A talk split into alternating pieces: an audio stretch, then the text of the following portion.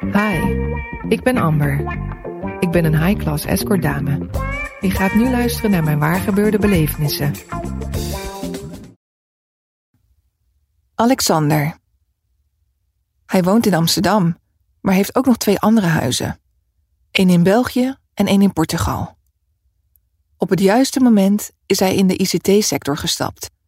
Net voor de recessie verkocht hij zijn bedrijf zo goed dat zijn nieuwe project enkel hobby is. Alexander heeft zijn schaapjes op het droge. Voor de zesde keer nodigt hij me uit. We zijn al een weekend samen geweest en behoorlijk vertrouwd met elkaar. En, bevalt je nieuwe tas? Wij zijn naar de Dior die ik een maand geleden van hem kreeg.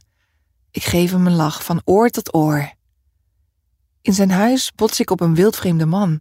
Even ben ik bang erin geluisterd te zijn voor een trio. Maar de man draagt witte klompen en een poloshirt met geborduurd logo. Alexander heeft een thuiskok besteld. Galant schuift hij de eetkamerstoel voor me naar achteren. Als ik ga zitten, drukt hij een kusje in mijn nek. Druk kauwend biechten we bij elkaar over onze ex-liefjes. Ik vertel over mijn dramatische laatste relatie. Hij over zijn ex die hij vijf maanden geleden de deur heeft gewezen. Mevrouw hield meer van zijn creditcard dan van hem. Dat was tot daaraan toe, maar haar toegedraaide rug in bed tolereerde hij niet. Ik klets met hem mee, mezelf afvragend of hij zich ervan bewust is dat ik hem nooit zal weigeren zolang hij mijn royale boekingskosten blijft betalen. Alexander is ontzettend lief. Te lief. Zijn uiterlijk is absoluut charmant, maar niet mijn idee van een lekker ding. Bovendien is hij lastig in bed. Hij wil urenlang knuffelen en zoenen, maar verlangt onbedoeld optimale inspanning omdat hij verschrikkelijk moeilijk klaarkomt.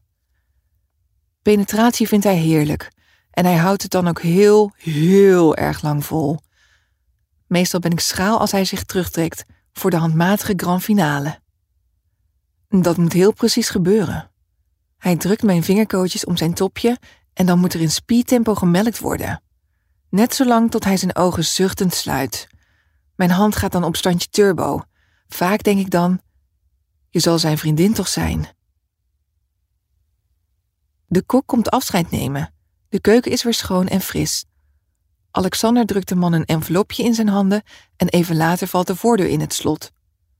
Dat was heerlijk, zeg ik dankbaar. Ik kijk discreet op mijn horloge. Nog twee uur en vijf minuten. Ik denk dat je wel doorhebt dat ik het helemaal zie zitten met jou, breekt hij mijn volgende zin af. Mijn mond valt even open, maar ik herstel me snel en luister verder. Kom hier wonen. Houd je woning aan, ik betaal je huur en je krijgt een creditcard. Jij hebt alles wat ik wil. Dat hakt erin. Alexander is verliefd. De lijn tussen plezier, affectie en verliefdheid is flinterdun. Maar hoe leuk hij verder ook is, ik kan hem niet geven wat hij wil. Beleefd neem ik een slok wijn en verzamel moed. Onze afspraken zijn zakelijk. Meer accepteren zou pas echt bedrog zijn. Heb je ervan genoten? Mijn belevenissen verschijnen ook maandelijks in Linda.